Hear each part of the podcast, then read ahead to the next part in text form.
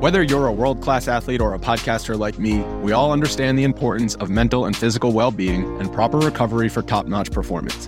That's why I'm excited that Unifyd Healing is sponsoring podcasts on the Blue Wire Network. Unifyd Healing is a new and super innovative global network of wellness centers powered by Energy Enhancement System, or EE System. If you haven't heard of the EE System yet, then you'll want to listen up. This technology promotes wellness, deep relaxation, purification, and rejuvenation. Wherever you are across the globe, access to a center is easy and affordable. Interested in experiencing the EE System technology for yourself? Go to unifydhealing.com slash bluewire to learn more and find a center near you. That's unified, U-N-I-F-Y-D, healing.com slash bluewire. No material or testimonials on the Unifyd Healing website are intended to be viewed as medical advice or a substitute for professional medical advice, diagnosis, or treatment. Always seek the advice of your physician or other qualified healthcare provider with any questions you may have regarding a medical condition or treatment and before undertaking a new healthcare regimen, including EE system. The Big Bets on Campus podcast. Podcast. Podcast. All right, here we go. Spreading the court. Ten seconds remaining. They just got to throw it under the basket. Under the basket. It's the truth for the win. Gone. They did it. A miracle. Hudgens. Double order. Hit that one from the parking lot. Shock and awe in college basketball. It's not the size of the dog in the fight. It's the size of the fight in the dog. What's up, Degenerate Nation? Welcome to the Big Bets on Campus podcast. This is the weekend college basketball betting preview and conference tournament preview part three. I'm stuck in with me, as always, on every Friday is BJ Cunningham. BJ, how goes the march? The madness, It goes- hoops. It's great, right? It goes very well. I mean, this is the best time, best time of the year. I, I'd say probably the best two months for the sports would be October and March. I mean, there's just so much ahead of us. It's going to be so much fun. Obviously, we have a couple conference tournaments starting, but man, when Monday hits next week, it's going to feel so so good. When and on Tuesday when ACC tips off and everything, it's going to feel so great. So yes, best month of the year and and a lot ahead of us still. Yeah, uh, this I finally got maybe the break that I've been waiting for with that incredible UT Arlington cover. They're on 14 with three to go. Got a one percent chance to cover backdoor three, and then inbounds goes off of ULL. I feel so bad for anyone who had ULL. That's a bad way to start your your day. Those noon tips, like you feel like if you hit it, you're feeling good. If you don't, you're like, oh God, what am I in for today? So that felt good. Still owed a bunch, but I'm not going to sit here and complain about bad luck. Here's the thing: like it's been an unlucky season for me, but people, everyone has unlucky seasons and lucky seasons. No one talks about the lucky, right? You know, no one focuses on the lucky. When you're running well, you're on fire, and you know maybe it's just because you're lucky, but no one will ever focus on that. It's just oh, uh, these are all my great calls. So uh, it's March, so it's, we're dwelling on the positives and moving forward. So that was a nice one to get. We have a lot to get to today. Um, we're going to cover three conference tournaments. Shorter episode today. There's no interviews, no Friday night six pack. We'll highlight a spot or two um, that we'll talk about on tomorrow's slate, and then a, a spot or two Saturday. A lot of it's to be determined. Colin will join us in just a minute, and then you know we'll keep this short and sweet because next week, like Sunday and Monday, you're going to have about four or five episodes. I'm doing one. I'm doing one with the each of the guys from Three Man Weave, covering like four conference tournaments each then I'm doing another one with Colin, Mike, and BJ on Monday. We're covering five more. Like we're gonna be covering. I'm gonna be doing episodes for 20 conference, like I think 16 or 17 conference tournaments next Sunday night and Monday. It's it's gonna be amazing. So yeah, uh, before we get into everything and get Colin here, um, takeaway from the week, rant, wherever you want to go with it. What do you got? Yeah, it's. Uh, I mean, the Wisconsin Purdue game was was incredible on. Uh, I believe that was Tuesday nights. Um, you know, Purdue obviously per shot quality should have walked away with the win. Wisconsin banks a couple in, but just incredible environments right now in college basketball. Uh, the Big Ten, I think, is is somewhat up for grabs right now. There's a couple other conferences that, especially SEC, that looks completely up for grabs. It's just going to be a really, really fun conference tournament time now that just upsets are happening left and right around the country. So there's going to be just a ton of parity as we go through these next two weeks, and it's going to be a lot of fun and also, you know, be prepared for some pain as well. Oh yeah, lots of pain. Yeah. Um, I yeah, I look. It, it was a great win by Wisconsin. I was also impressed by Providence, the effort they put up at Villanova. The I thought LSU kind of got the shaft by the refs um, a little bit against Arkansas. That was another incredible game. LSU, by the way, they they commit some dumb fouls. Like they got a bad whistle a little bit, but one of their let's see. So Wilkinson fouled out and Tari Eason fouled out. Tari Eason, who's an incredible player, he has now fouled out in three straight games against Kentucky, Missouri, and Arkansas. He's played 13, 20, and 18 minutes in those three games. He's fouled out of all of them. Uh, he, and he was playing awesome in the second half. It might have cost LSU the game. But I got to talk about the Big South. I mean, can we get every conference tournament like the Big South? Yesterday, four Big South games. We had the first, there was a buzzer beater, Chuck Southern with a huge upset. And then we get two overtime games. And then we get a double overtime game and a four point play at the buzzer to end it. I can't wait for the Big South to return tomorrow. Maybe we'll talk about. I actually have a game that I'll mention. I don't know if you do too, but we have Colin here now, live from. Looks like he's uh, at home in Arkansas. Wilson, what are you doing? Hi, ho, Tim. I'm just testing my maracas. Usually, when I have mine tested, the doctor makes me turn my head and cough. What's the? Uh, when are we starting baseball? My my my guys say, like he thinks like June, Memorial Day ish. What do you think? Uh, for me, SEC tournament, uh, I'm sorry, SEC conference play starts in April. So if we don't have MLB, like if I'm not tracking bullpen meltdowns from like the Orioles and the and the Diamondbacks in April, then I guess we're going to move on to SEC bullpen meltdowns. That's just going to be the life until we get MLB back. Pick your date though. Pick the date you would guess it starts. Uh, you got to get in for Memorial Day, so let, us go May 24th. Right. Well, your Hogs stayed hot pulled out uh, what looked like could have been a loss, but they pulled out a win. Did Musselman get shirtless again? I think I saw his. Well, again. he it's the first game without the sling, right? So we've had the sling for like two months since Wade ran into him, uh, and he and he busted up all these muscles. He had this surgery, and so I was thinking with this like winning streak, and I know it was like thirteen to fourteen, and there was a loss in there. We can't take the sling off. And LSU did. You and I wrote the game up. LSU did exactly what we thought. You know, Eason was protecting the rim. Xavier Pinson was locking down JD Notae. That's the only way you're going to beat Arkansas. Is you got to lock down JD Notae. Um, and so I thought that we were finished. But amazingly, this Bud Walton Arena, Rabbit Foot, I mean, stuff you and I in college football talk about post game win expectancy. I haven't had the chance to check the shot quality box score. What was our chance to really win that game? Like 1%? Uh, I mean, actually, I, you guys had 65% actually. And I don't yeah, even know how. LSU covered 72 68. Yeah, LSU covered the whole time. So I hey, the rabbit foots can I think it's going to end at Tennessee, but that's not going to be for lack of effort because of Musselman he always has us going. Yeah, I mean, there's only so many times. I, if I'm an Arkansas fan, I think you like. I mean, seeding they, they're they're still rising in seeding, um, but like taking a loss wouldn't be the worst thing at Tennessee. It's not going to hurt your resume and all these emotions. Like the, Arkansas is going to have a dud sometime soon, like these just, just such so many emotional games and emotional wins. Like Saturday's like a good time to have it, and then you kind of reset before the SEC tournament. You kind of like, okay, we're not that good, right? You tell your players that. That's kind of what you want. You want a good spot to tell them that heading into March. By the right. way, your boy Jaylin Williams, that man loves taking, trying to take charges and taking charges. I've never seen anyone love it, love it more. I was calling a BS on one of his flops. I'm like, there's no way. I barely got brushed, fell to the floor. I mean, we're talking 1994 Corey Beck. We're taking about eight per game. So there you can cash your tickets there. If I'm going to bring up a cash your tickets. Colin brings up uh, 90s Arkansas basketball. Um, all right. So what do you got?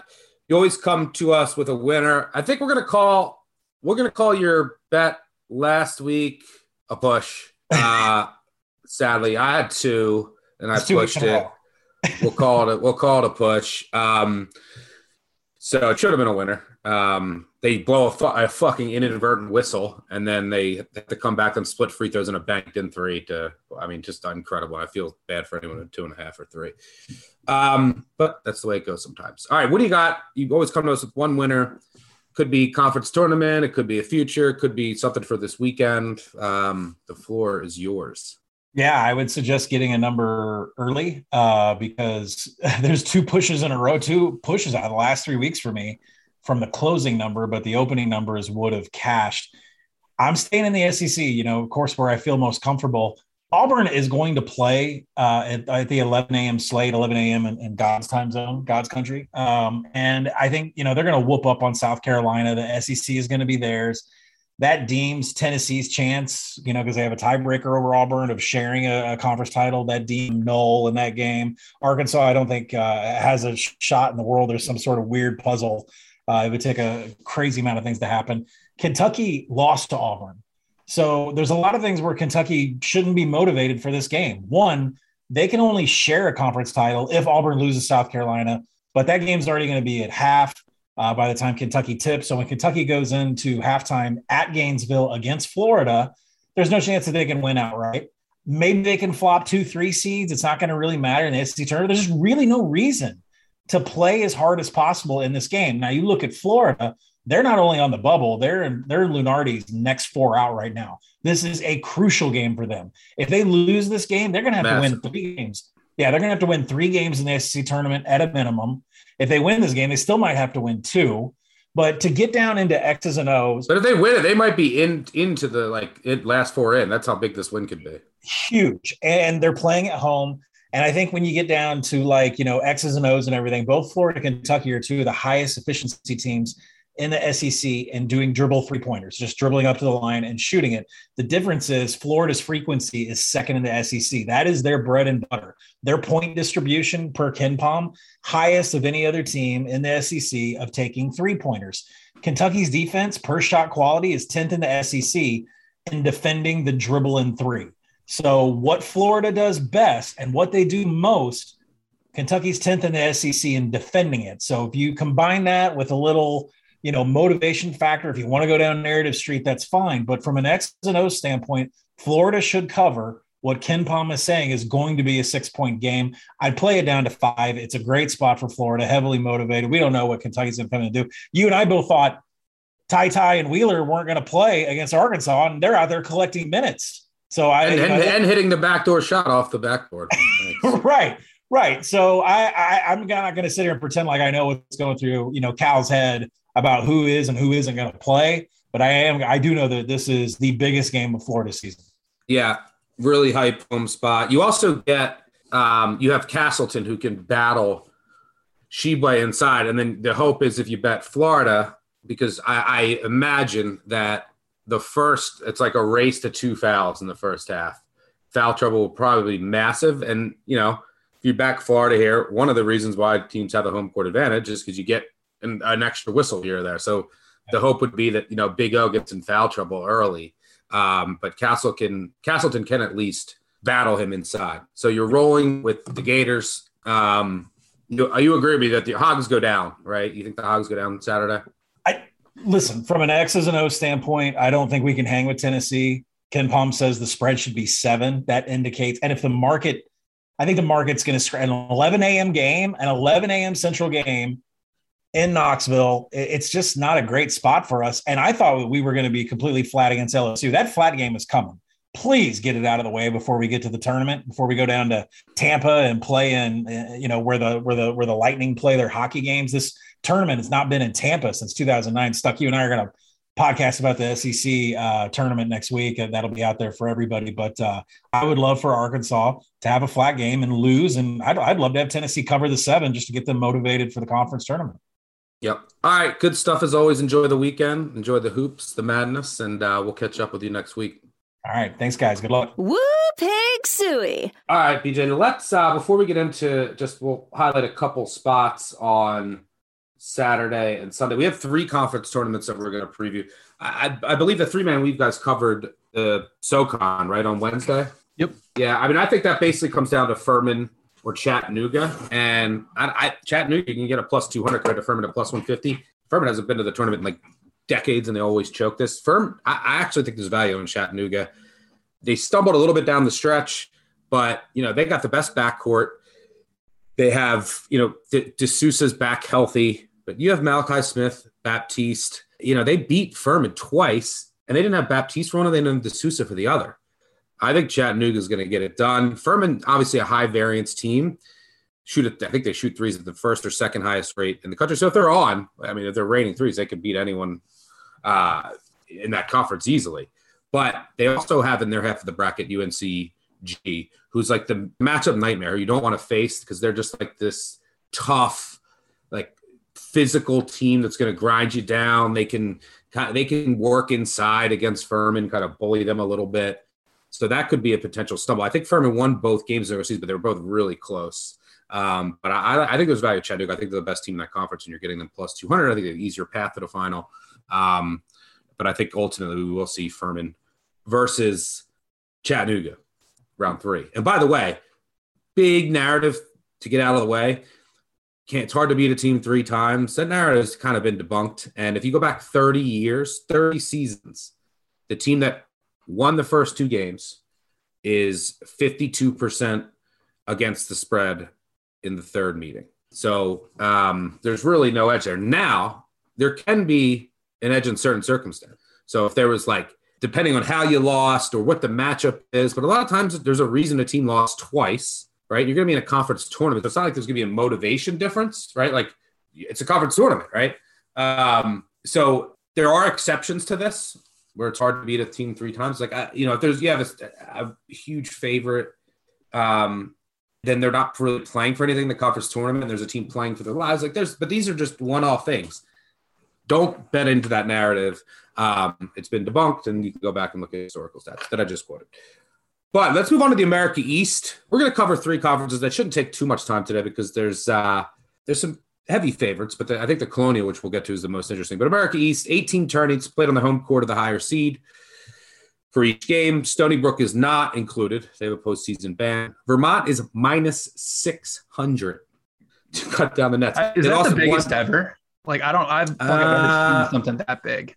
I don't. I think I feel like I've seen Gonzaga higher in some years. Yeah. Okay. Um, but not. I mean, this year you have a lot better teams in the WCC. But eh, but the, the thing with Gonzaga is you get like double buys to the semis, and then you just got to win two games. Um, but I think I've seen Gonzaga like minus eight hundred before. But in this, it's just an 18 tourney. There's no buys. But Vermont has a pretty easy path to the final. Um, they lost one game all season in conference and overtime. It was by one to Hartford when Ryan Davis, who's their stud, and Finn Sullivan, their point, they were out. And Hartford went 12 of 24 from three and one by one in overtime. They did just beat UMass Lowell by one, but they were up 13 in the second half. Every other game was decided by double digits. The second best odds are UMBC, I believe, at 10 to 1. I I'm not laying 600, um, but I am not interested in any other team in this conference. This is Vermont's. Um, would be an interesting team to get in the tournament. That their offenses just can go on these runs and just bury teams out of nowhere, especially in that that conference. It's a pretty down America East. Um, so I got nothing here. I think this is just the Vermont cruise, um, unless something goes catastrophically wrong. You got anything here? Yeah, no, I'm pretty much just going to end up passing. There's one team I did take a, a, little bit of a look at, but I'll probably end up passing on. Albany is 50 to 1 right now, the five seed.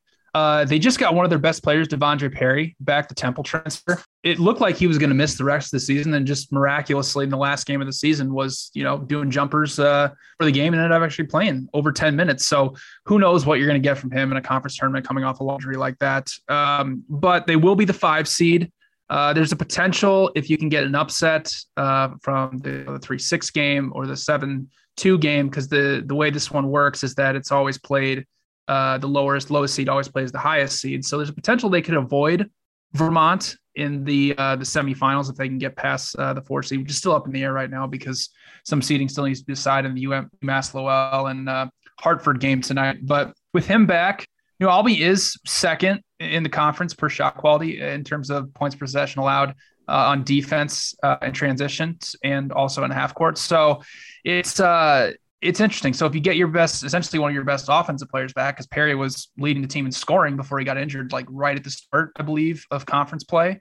Uh, it could be a huge boost to them. But again, who knows what you're going to get from him coming off that long injury. 50 to 1, I think, is a pretty good price. Uh, you will get a, a, I don't know about a decent hedge opportunity in the, in the final, because I'm sure if they do actually make it all the way there, Vermont will be probably, I don't know, 15, somewhere around that favorite. So Albany uh, D1 is kind of interesting just because they're getting one of their best players back. But other than that, yeah, it's just uh, definitely not laying with Vermont and just passing uh, altogether. Probably. One of the one of the worst conference tournaments out there yeah. this year. I, I have no real interest in watching any yeah. of this until the final, and we'll see how it goes. It's just not an interesting conference this year. Yeah. Um, all right, let's move on to the Summit League, where we have another big favorite, not as big as Vermont, but South Dakota State's minus 175 to win this tournament. It's an eight team tournament in Sioux Falls, South Dakota. No buys. North Dakota didn't make it, they're the odd man out. But there is an advantage for the top two seeds. And the top two seeds, they both have easy round one games. So you play two of the of the worst teams and that made the, the tournament they should cruise by but you also get a day off before the second round. So it's actually a four day, so it's no buys, 18 tournament, but the one and two seeds, so the one plays the eight and the two plays the seven on day one. Then there's day two where the three and four seeds play. And then everyone plays the next day and then the next day. So you actually get a day off in between if you're the one or two seed, which can be advantage because the other, you know, if you're a three or four, you got to win three days, three games in three days. So if you're now, if you're Oral Roberts, think there, there might be a lot of Oral Roberts love out there after what they did last year. Obanor's no longer there, but Max Abmas is. He will have to go nuts, which he is capable of doing, and win three games in three days. They're right around five to one. North Dakota State's right around five to one as well. They're the two seed. UMKC, the Roos are 12 to 1. They got one of their better players back late in the year, started to play better. And South Dakota, 15 to 1 their offense got a lot better towards the end of the year.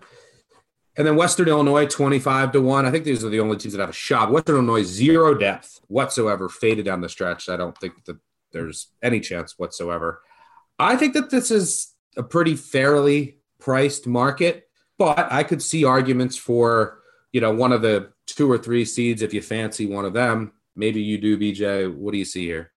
I actually really love South Dakota State at this price, given the fact that how easy I believe their path to the final is probably going to be. They're going to play Nebraska Omaha in the first one. They're going to be 25 point favorites. They should cruise yeah, by that. Just, like, just, just going to cruise. Truck. You, yeah, just, I mean, Nebraska Omaha, they're, I believe on KenPom, they're uh, seventh worst defense and adjusted defensive efficiency. And for those who don't know and haven't watched South Dakota, South State Dakota play, State's offense is a machine. They are the number. They are without a doubt the best mid-major offense in college basketball. It's not even close. They what's crazy is that so they're the number one team in the country in half court points per possession. They're number two in transition. They are the number one team in three point field goal percentage. But if you look at shot quality, it's actually legit. Like their shot quality three point percentages have around 44%. It's they are an unbelievable offense. And if you go through all of their uh, shot quality scores in conference play, only one team has gotten within nine points, and it was Oral Roberts in the second conference game of the season. So they have just been trucking everybody. Now there's some results have come,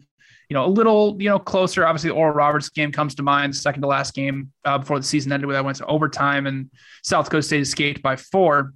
But what's interesting is that that game, South Dakota State closes as a minus three and a half point favorite and minus 165 on the money line. So if you take away about three points of, of home court advantage, South Dakota State's if they cruise to the final like they should, because you know against South Dakota and UMKC, neither of those teams came within ten points of them in both meetings. Uh, they're probably gonna be minus seven, seven and a half point favorites over over Oral. And Roberts. and Oral will be playing its third game in three right. days if they get there.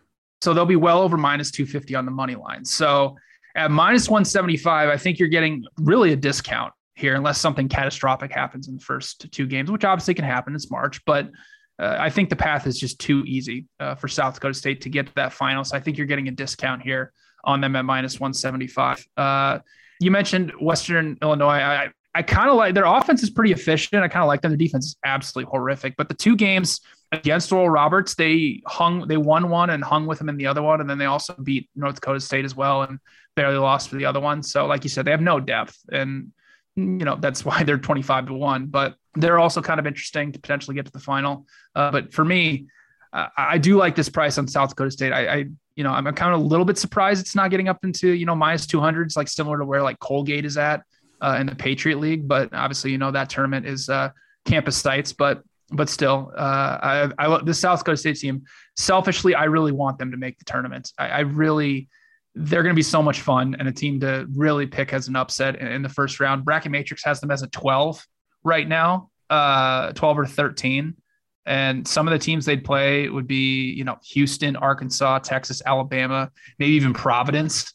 That would be, oh my gosh, that'd be amazing. But uh, yeah, for me, it's it's South Dakota State uh, or nothing here. North Dakota State has some good size. They're healthy and uh, they're a little intriguing to me, but not enough to get involved. And Oral Roberts, I mean, look, Smith did it last year. They won three games in three days, and he went off and they won the tournament. But I think I would need a little more um, to get involved here.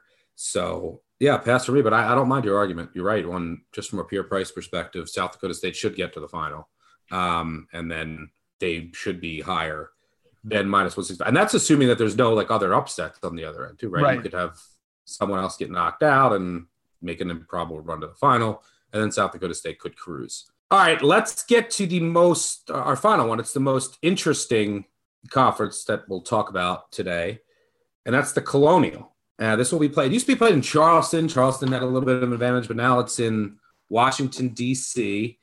So nine teams make it. Everyone has a bye except for William and Mary and Northeastern, who will play in the first round on Saturday. And the one seed is Towson. Towson's plus 100 to win this. And not many people know about Towson. Incredibly, they are, I think they're up to like 60, 65 on KenPom. Last year they finished 298. What I mean, what an incredible turnaround! Experienced team that added a couple key transfers. They are excellent. I mean, it's 65. A team ranked 65 KenPom in the Colonial since like VCU in 2011. I think there's only been one team that's been that high, and I think that's UNC Wilmington, maybe five or six years ago. So this could be arguably the best team in the Colonial over the past 10 years. And they play slow, but as with any Towson team under Scarry, they're going to crash the offensive glass. Their offense is excellent. Um, they really just have no weaknesses, and they can put runs on people. Look at some of the metrics on runs, like 10 0 runs and spurt ability. They could just bury teams out of nowhere. Um, really balanced team, no real weaknesses. One of the interesting things about Towson is that they'll play the winner of William and Mary Northeastern. Northeastern just beat William and Mary by like 40. If Northeastern wins that game, Northeastern had a disastrous year for whatever reason, they gave Towson trouble this year. They beat Towson once, and then they Towson beat them, you know, close. So just for whatever reason, it might not be a great matchup for Towson. That's who they would have to get by. Then they have to play the winner of Drexel and Delaware. In the bottom half, you have UNC Wilmington will take on Elon, and then you'll have Hofstra taking on Charleston. Hofstra is plus 350, Drexel's 10 to 1, Charleston's 10 to 1, UNCW 12 to 1, Delaware 12 to 1, Northeastern's 50 to 1. Who cares about William and Mary? Um, so, you know, Hofstra's, some of these teams play really fast. Like Hofstra wants to play fast. Charleston plays fastest pace. Country Towson wants to play a little slower. Hofstra has incredible guard play, no size, but they really struggled with Towson in both times that they played. I don't think it's a great matchup for them. If I'm going to take a shot, and I might in this conference, I might look at Charleston. It's a team that I think underachieved a bit, but they have a style that's like conducive to making a run in the tournament. Helter Skelter to play really fast. They got Meeks back. They got healthy towards the end of the year. I think it might be a little deflated in the advanced metrics, uh, maybe creating some value on Charleston. I think they have some high upside. Um, deep bench. You got to win in order to win this. They'll have to win, win Sunday, Monday, Tuesday. So win three games in three days, whoever's playing, unless you're Northeastern William Mary, then you got to win four games in four days.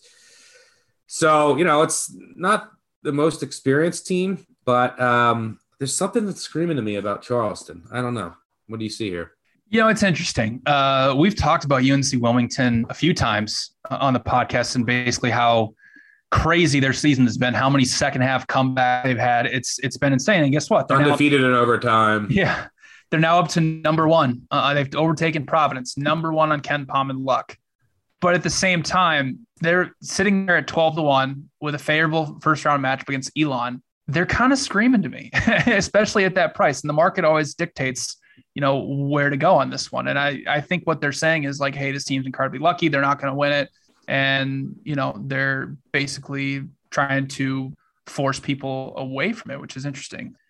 They are the number one defense on shot quality in terms of points per possession allowed uh, in both the half court and transition. They're second in turnover percentage. They're first in three point open three point rate allowed. It's a good defense, but the offense is drastically overachieved, and that's why they're sitting as the number one lucky team uh, in KenPom. But at the same time, with a price of twelve to one, playing against Hofstra, Charleston, you, you know, though both those teams will have a, a pretty significant edge over UNC Wilmington. But again, looking at that price of 12 to 1. Delaware is also pretty interesting at 12 to 1. First in uh, shot quality, points possession on offense, second on defense, uh, first in rim and three point rate uh, on offense, and second in def- second on defense. They obviously have a tricky matchup against Drexel. Then they'll play Towson, who beat them pretty badly in the first meeting, and then in the second meeting they had like a weird. Uh, they had to pause the game in the middle and then restart it uh, essentially like a month later, and Towson ran away with it in the second half, but.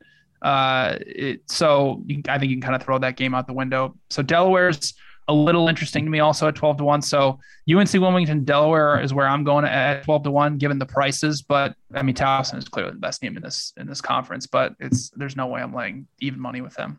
Yeah, Dylan Painter back for Delaware is big. He played 24 minutes. Um, although I don't know, that's weird because I don't know the actual minutes that he played. It tells me it was a restarted game. Yeah. Um, but he's been back the last three games. If you get him, you know, more at full strength, he's capable of going for you know 20 and uh 20 and 10 um, from the center position. So I think him being back is really important for Delaware. He missed a bunch of games in time throughout the year, but they're scary when fully healthy. So I don't mind that. I mean, I think that this is, I think Towson's probably going to end up getting there and getting it done, but it's a fun conference to throw a little flyer on someone in the bottom half, I think. So, you know, dig around, see what you like from one team, a player, and uh, I think it's a good conference maybe to just throw a couple pesos on a team in the bottom half. Unlike the other two that we talked about, I don't think it's really worth throwing any long shot bets in. Now next week we'll have a ton more, so don't be too impatient. Um, we're gonna have lots of uh, lots of long shots from the guys from Three Man Weave crew, myself, BJ, Mike Calabrese, and then Colin will join us for the SEC episode. All right, that'll wrap up our three conference tournament previews. All right, let's uh, move on. We'll do this uh, chronologically. Let's move on to Friday night, or Friday, I should say, because we have day ball. And we have a late addition to the three man weave. We were not, not going to do Friday Night Lights, but we are. Six guys, six picks. It's a college hoops weekend six pack.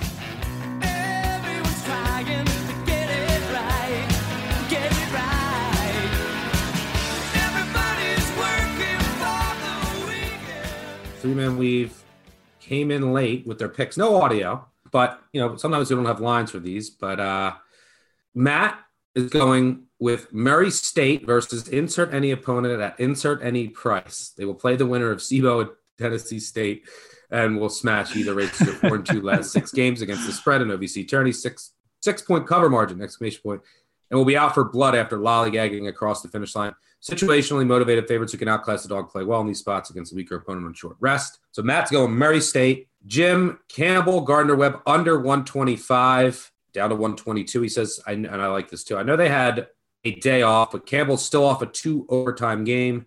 Regular season meeting barely broke 100. Gardner Webb has had time to prepare for Campbell's tricky offense. I generally believe Campbell can slow this game down, but I think that gets exasperated by in postseason environment.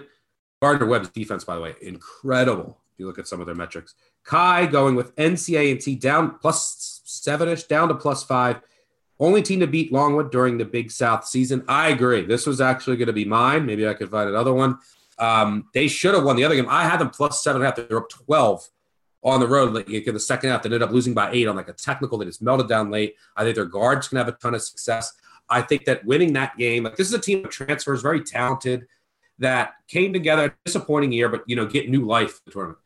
They're up big on Radford, survive it, right? Now you can just play with house money, play loose, play free. You're playing long with the team that you know has all the pressure on them. The only team to beat Longwood all year was NCAA. Um, I I love them plus seven, so I agree. That was mine. I'll see if I can find another one. Um, because that's probably going to be the double one. I know you, you probably agree with that one, right? Oh yeah. Oh yes. Um, Won both games Friday. on shot quality as well. Yep. Your Friday? Uh, I'm going to go Ohio minus nine and a half on the road against Northern Illinois. Uh, Ohio's now out of the picture of winning MAC, you know, regular season title, but this game does mean a lot in terms of seeding. They're a half game up on Buffalo and game up on Akron. If they drop out of the three seed, they'll have to play Buffalo or Akron in the first round because there's only eight teams in uh, the MAC tournament. But they hold on to that three seed, they'll likely face uh, Miami, Ohio, which is a much better matchup for them. Um, Northern Illinois, they're not going to make the tournament. This game means absolutely nothing to them. When these two teams met in the season, Ohio won at home 74 to 62, but it's not the final score is kind of misleading because Ohio was actually up 70 to 42 with seven minutes left. Northern Illinois finished on a 20 to 4 run and actually covered 18 and a half points, which is kind of crazy. Uh, Northern Illinois just so unbelievably bad offensively 350th in shot selection, 330th in open three point rate, 305th in points per possession on shot attempts at the rim and behind the arc. Uh, it's just, it's a really, really bad offense. While Ohio, incredibly efficient in the half court, 59th in the country in points per possession, while Northern Illinois is 10th in MAC in points per possession allowed in half court defense. Plus, Ohio is top two in the conference in turnover percentage uh, both ends of the court. When Northern Illinois is ninth in turnover percentage offensively. So I think we get a blowout from the Bobcats in DeKalb on Friday night. Uh, so give me them minus nine and a half. All right, and then I'm, I'm going to go. I'll throw out another big South dog. Chuck Southern plus seven against USC Upstate. Pretty fortunate this year in a number of metrics. Charleston Southern already played here in this gym. A little familiarity, dog with house money again. A Little craziness in this tournament, catching seven. A Little magic off the buzzer beater. I think this game is winnable for Chuck Southern. Um, so give me Charleston Southern plus seven. Two day, two daytime Big South games. So by the way, the Big South, I feel like, look, Longwood as lucky as they were, they went 15 and one in conference, and like NCAA wins and you get a day off. Like they should you should play and then let them you have to play back to back. You're, penalizing your your team that won it all. Anyway, I digress. So there's the six pack. We have Jim Campbell, Gardner Webb under, Matt Murray State, Kai NCAA and T plus seven, BJ Ohio, and then I'm going to go Chuck Southern, and then our double is on obviously NCAA and T. All right, so there you have it. That's our Friday six pack. One final order of business here, and that's uh, just a spot or two that we have circled for Saturday. A lot is to be determined. Make sure you check out the award winning Action Network app, actionnetwork.com. We'll have tons of content for so much of the slate. We'll also have big bets on campus live, 10 30 a.m. Eastern. You can find that on Twitter with myself and the guys from the Three Man Weave. And as I mentioned before, tons of episodes on all the conference owners next week are coming out Monday. Um, I think three of them will be out by Monday morning. So Saturday, a lot of the card is TBD, but we do have some of it. So many games, so little time. Let's look at the Saturday slate. Uh, what do you got circled? Yeah, one of the best games of the day in the A10. Davidson uh, at Dayton. Uh, Davidson's going for the A10 title outright. They clinched a share of it, uh, but if they lose this game, then Dayton can potentially move up to the number two seed. Dayton obviously coming off that win against Richmond on Tuesday, but uh, per shot quality, they should have lost it by four, but we're not bitter about it. Uh, Davidson, incredibly efficient offense, fifth in the country in half court points per possession, sit, top six in both catch and shoot and off the dribble three point shooting, which is, but what's crazy about them is they're actually due for some positive regression from behind the arc in conference play. They're hitting just a little over 35% uh, in A10 play, but per shot quality, they should be around 40%. Dayton is the best team in the conference. They're very good three point defense, but they are also dead last in the conference in terms of uh, defending spacing, which means basically how much space you're giving on average between them and the shooter. And Will Davidson's number one in the conference in that offensively. On the flip side, Dayton due for some uh, negative regression from behind the arc shooting way above where they should, around they're above actually above 41% in conference play, uh, while Davidson defensively due for some positive aggression. Uh, defending three pointers, so we have a nice little um, regression uh, storm there. So KenPom has it at Dayton minus three. I would love to get Davidson at plus three, but uh, if I can, I'll probably end up playing the Wildcats on the money line at pl- anything plus money. Don't hate that. Uh, I'm going to mention a game that I already mentioned, and well, I, we have Florida, which I think is worth targeting at six, seven, or higher. Um, also, Tennessee. I would love to get under like six, but it might be a good money line parlay piece. I think that this is just the dud. This is like the dud game for Arkansas, where they just the energy finally gives out. They are way overdue.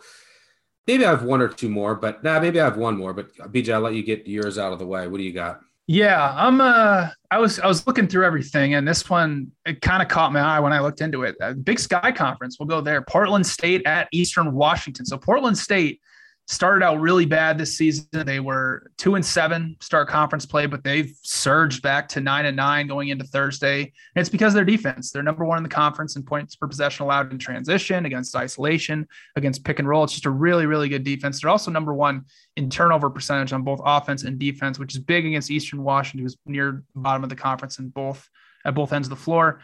Portland State also number one uh, in defensive rebounding percentage, which is also big against Eastern Washington, who is tallest team in the conference.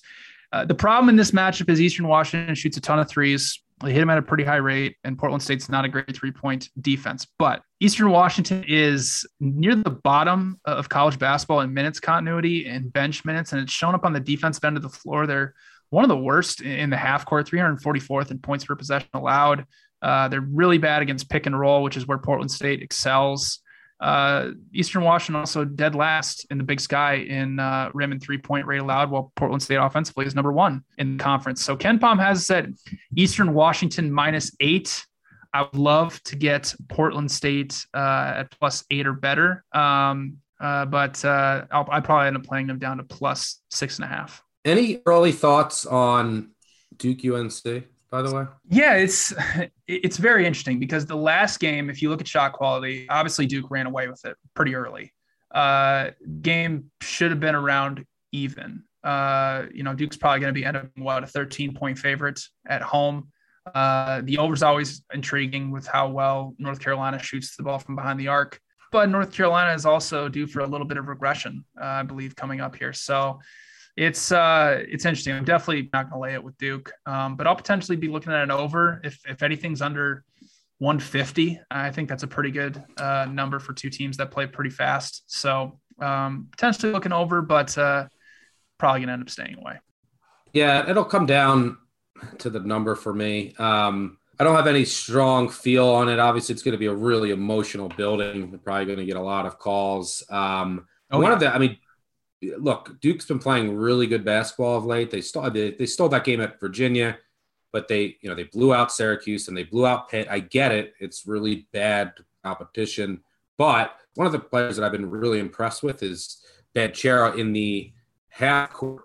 He's really making some strides in the half court offense, and that's kind of what's I thought was going to hold Duke back. So if they can keep progressing on that end of the floor, it's a legit national title contender. The problem is the ACC is so bad. It's like yeah, the amount of like legit sample size games you get against the elite competition, it's like, all right, are they really growing or is it just a dead pit team? Uh, that should be a good one. We'll have a lot of content on that on actionnetwork.com. Uh, and like I said, most of the card is up for grabs. So make sure you check out the Action Network app, see what we play. We'll have lots of content out there. That'll do it for us. Thanks to Colin, as always, for joining us, the guys from the Three Man Weave for contributing to the Friday six pack, and of course to BJ. And as always, thank you for listening. Appreciate all of your support. It's the best time of the year. Let's have a March. Make sure you subscribe, unsubscribe, subscribe, tell a friend, tell an enemy. Leave a review. I'll get my producer to send out some uh, reviews to me so we can give out some giveaways. Um, we'll do that at some point during one of the conference tournament previews. But that'll do it for us. Thanks again for listening, and we'll catch you early next week. Conference tournament previews. Can't wait.